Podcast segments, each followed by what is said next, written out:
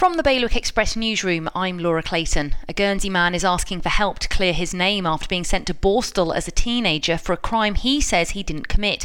Nigel Simon was accused and found guilty of damaging gravestones at the Cattel Church in nineteen eighty-five and is now offering a ten thousand pounds reward to anyone who can help identify who really did it.